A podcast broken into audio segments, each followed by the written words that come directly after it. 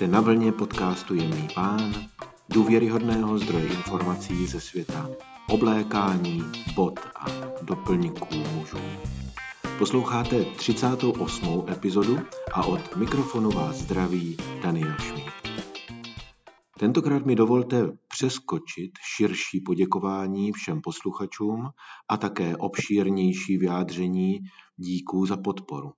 Dovolím si to nahradit jen krátkým, avšak zcela upřímně míněným vyjádřením díky za to, že posloucháte, že jste tady se mnou.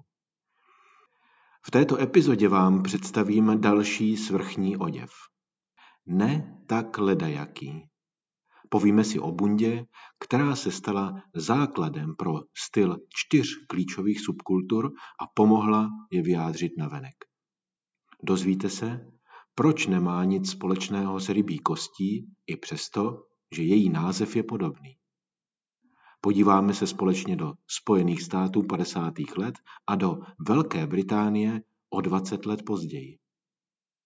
Prozradím vám také, kdo od koho bundu skopíroval a co způsobuje výrazné rozdíly v ceně při jejím pořízení. Je velmi pravděpodobné, že jste ji viděli a možná i přehlédli.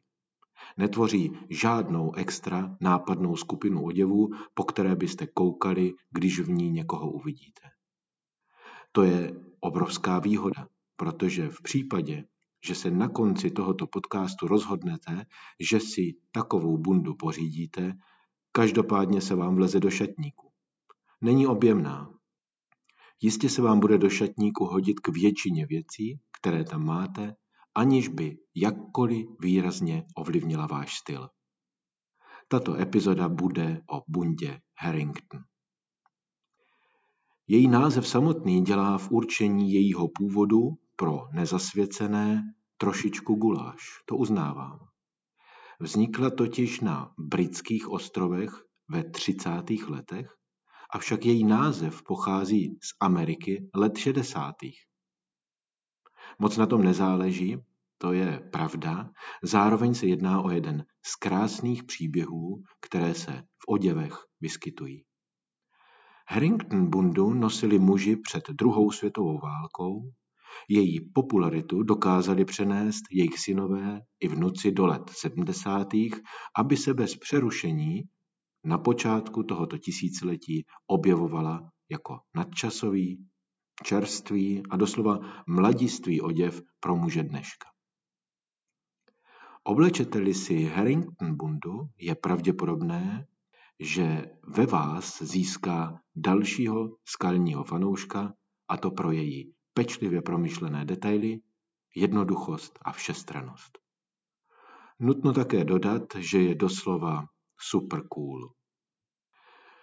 To možná vysvětluje, proč nejnovější verze vypadají stále stejně svěže jako ta první, vyrobená před více než 80 lety. Stejně snadno se nosí nyní jako tehdy. Bunda Harrington je lehká, přizpůsobivá a hodí se k celé řadě typů postav a osobnímu stylu. Navíc to může být dokonalý mezisezónní kousek svrchního oblečení, jedna z mála skvělých bund, kterou lze, uznávám, že až na pár týdnů, nosit celý rok. Co je vlastně Harrington? Jak vypadá bunda, o které tady už pár minut doslova básním? Je to velkorysý, zkrácený bluzon s raglánovými rukávy. Rukávy jsou tedy všité jinak, než jste zvyklí například ze saka a díky tomu umožňují mnohem lepší pohyblivost paží. Bunda má nejčastěji dvě šikmé kapsy s patkami a knoflíkem, někdy však také jen kapsy výpustkové. Spodní okraj na bocích a vzadu je ukončen úpletem, odborně zvaným eh, patentem, tedy pružným patentem, stejně takové ukončení mají i rukávy. Zapíná se na dvojcestný robustní zip, límec je nejčastěji opatřen dvěma knoflíky a dírkami. Zářivě červenou, tak typicky s límcem nahoru měl na sobě herec James Dean v tom kasovním trháku Rebel bez příčiny. Tento film jsem okrajově zmínil v epizodě 22., kde jsem popisoval Deanův oděv v jiném filmu. Je to však také stejný typ bundy, který byl signifikantní pro původní hnutí skinheads předtím, než ji nahradil naducený bomber. Není však nutné se obávat, že vás Harrington pasuje do skupiny neonacistů. To v žádném případě. Ti jej totiž nejčastěji nosili z rubu, tedy obráceně, podšívkou nahoru, aby onen tradiční tartan, ze kterého je vyrobena, okázale ukázali. Bunda nese svůj název, jak dříve zmíněno, od 60. let, a to po smyšlené postavě Rodney Harringtona, kterého hrál Ryan O'Neill v televizním dramatu Peyton Place.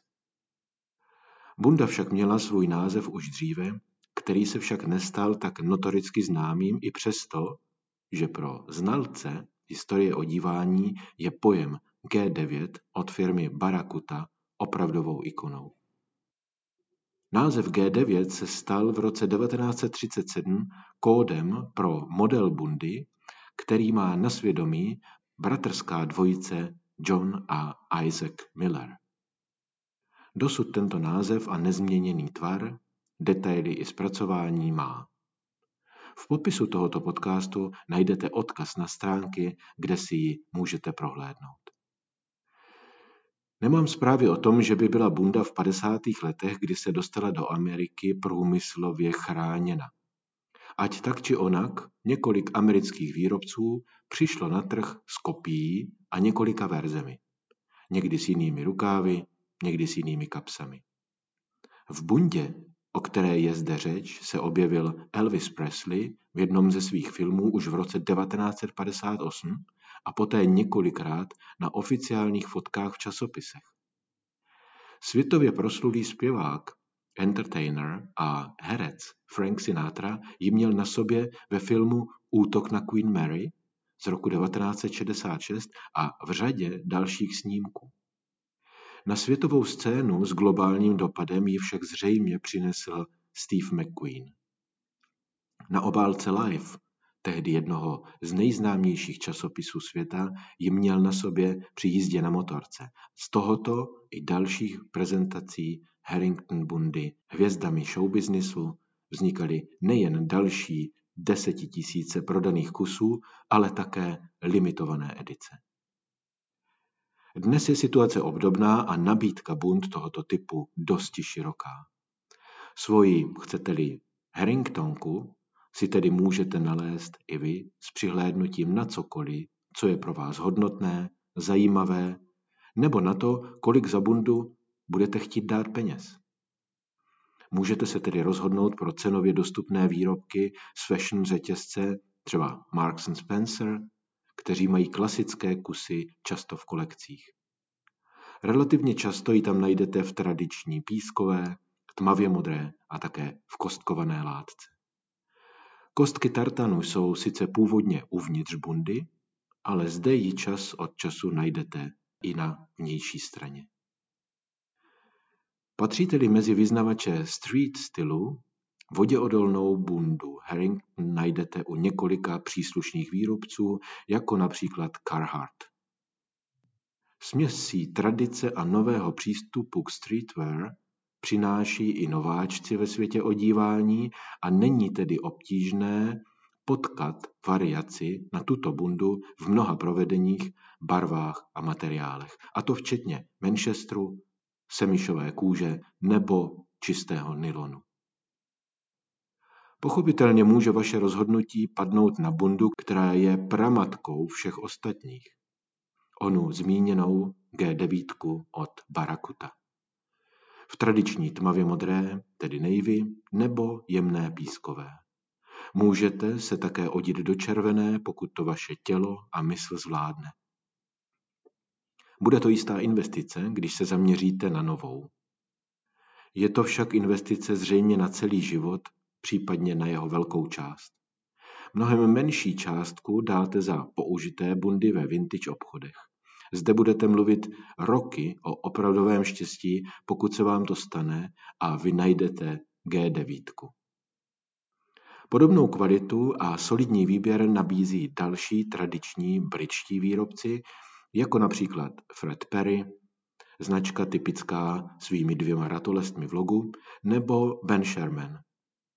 Ani americké firmy, včetně bundových velikánů, jako například Shot, nezůstávají fanouškům těchto bund nic dlužní. Ve stálé nabídce mají ony zmíněné semišové verze, které sice nejsou logicky voděodolné, ale to jejich stylu vůbec neubírá. Jak nosit bundy Harrington a k čemu se vám vlastně budou hodit? Přál bych si, abyste si nepletli tuto bundu s bombrem. Jsou každá z jiné doby a jejich původní účel je značně odlišuje. Harrington bunda má stojáček, límec, který můžete nosit při nepřízní počasí a dešti otočený nahoru, aniž byste vypadali trapně. A samozřejmě ho můžete také ohrnout jako límec u košile. U této varianty je výhoda, že vykoukne kousek oné notoricky známé podšívky v kostkovaném vzoru tartanu. Bomber takový límec nemá. Má límec z úpletu. Často má také kapsy na zip a Harrington na knoflíky. Rozdílů byste našli mnohem více. Velkou výhodou je, že oproti bombru může Harrington bundu nosit téměř kdokoliv, je mnohem více přizpůsobivá postavám i oděvnímu stylu. Vypadá dobře, když si ji oblečete přes košili, stejně tak skvěle vypadá i přes triko. S její pomocí můžete vytvořit uhlazený studentský styl preppy, když si ji oblečete na Oxford košili s button-down knoflíky nebo s pólem a vezmete si na sebe činnost a hnědé loafers. Dokonalé v jednoduchosti. Harrington v odvážnějších barvách, než jsou navy nebo písková, třeba bordo, červená nebo zelená, se vám bude dobře hodit k šedým nebo pískovým kryčovským kalhotám i roláku. A pokud zvolíte bundu s výrazným vnějším vzorem, tedy s kostkami, nebo třeba kamufláží, nebo třeba s květinami, každopádně ji umírněte dalšími oděvy v klidné barvě a beze vzoru. Harrington bunda je nadčasový kus oděvu, nepatří tedy mezi módní záležitosti. A to je její obrovská výhoda a zároveň omezení pro ty z vás, kteří čirou náhodou i po poslechu téměř 40 dílů tohoto podcastu se zajímáte o módní nebo sezónní oděvy. Bunda, o které je zde řeč, je šitá volně, odpovídá tedy nejen současným, ale průběžným trendům. Má tedy v hlavě zafixováno, že vše musí být slim nebo dokonce skinny, bunda Harrington to tedy není. Mezi námi slim a skinny oděvy, pokud jste podlehli nějakému tomuto vlivu, by měli nejrychlejší cestou putovat z vašeho šatníku pryč. Bunda, o které je zde řeč, zastoupí také vaše sako v případě, že se budete chtít obléci business casual, v tom případě oblečte bílou nebo světlou košili, pletenou nebo jinou matnou kravatu, elegantní kalhoty, klidně ty od obleku nebo krejčovské. Nezapomeňte na odpovídající formálnější boty. Ty s přeskami typu monk straps i šněrovací v obou známých variantách. Jelikož je bunda, jak zmíněno, volnějšího střihu, Umožní vám vzít si ji také na svetr a prodloužit sezónu jejího nošení díky vrstvení. Harringtonku si můžete obléct i na hutné pletené svetry, třeba s aranskými vzory nebo se vzory copů. Díky její přizpůsobivosti si bundu můžete i podvlékat pod kabát v zimě, podobně jako byste to udělali například s džínovou bundou. Je téměř jisté, že s bundou Harrington díky její jednoduchosti a neformálnosti dosáhnete kýženého výsledku, kterým je bez nadsázky vypadat dobře. Povede se vám to bez dlouhého přemýšlení. Bunda doprovodí vaše džíny s bílým trikem stejně tak, jako kalhoty z puky a oblekové košile s kravatou. Více o oblékání nejenom bund a nejen košilí se můžete dozvědět v mé knize Smart Casual, která je nabitá informacemi a typy, návody, jakým způsobem se lépe oblékat a jak lépe vypadat. Odkaz na zakoupení této knihy vám dám také do popisu tohoto podcastu. Přeji vám smysluplné dny, radost z úspěchů a buďte elegantní.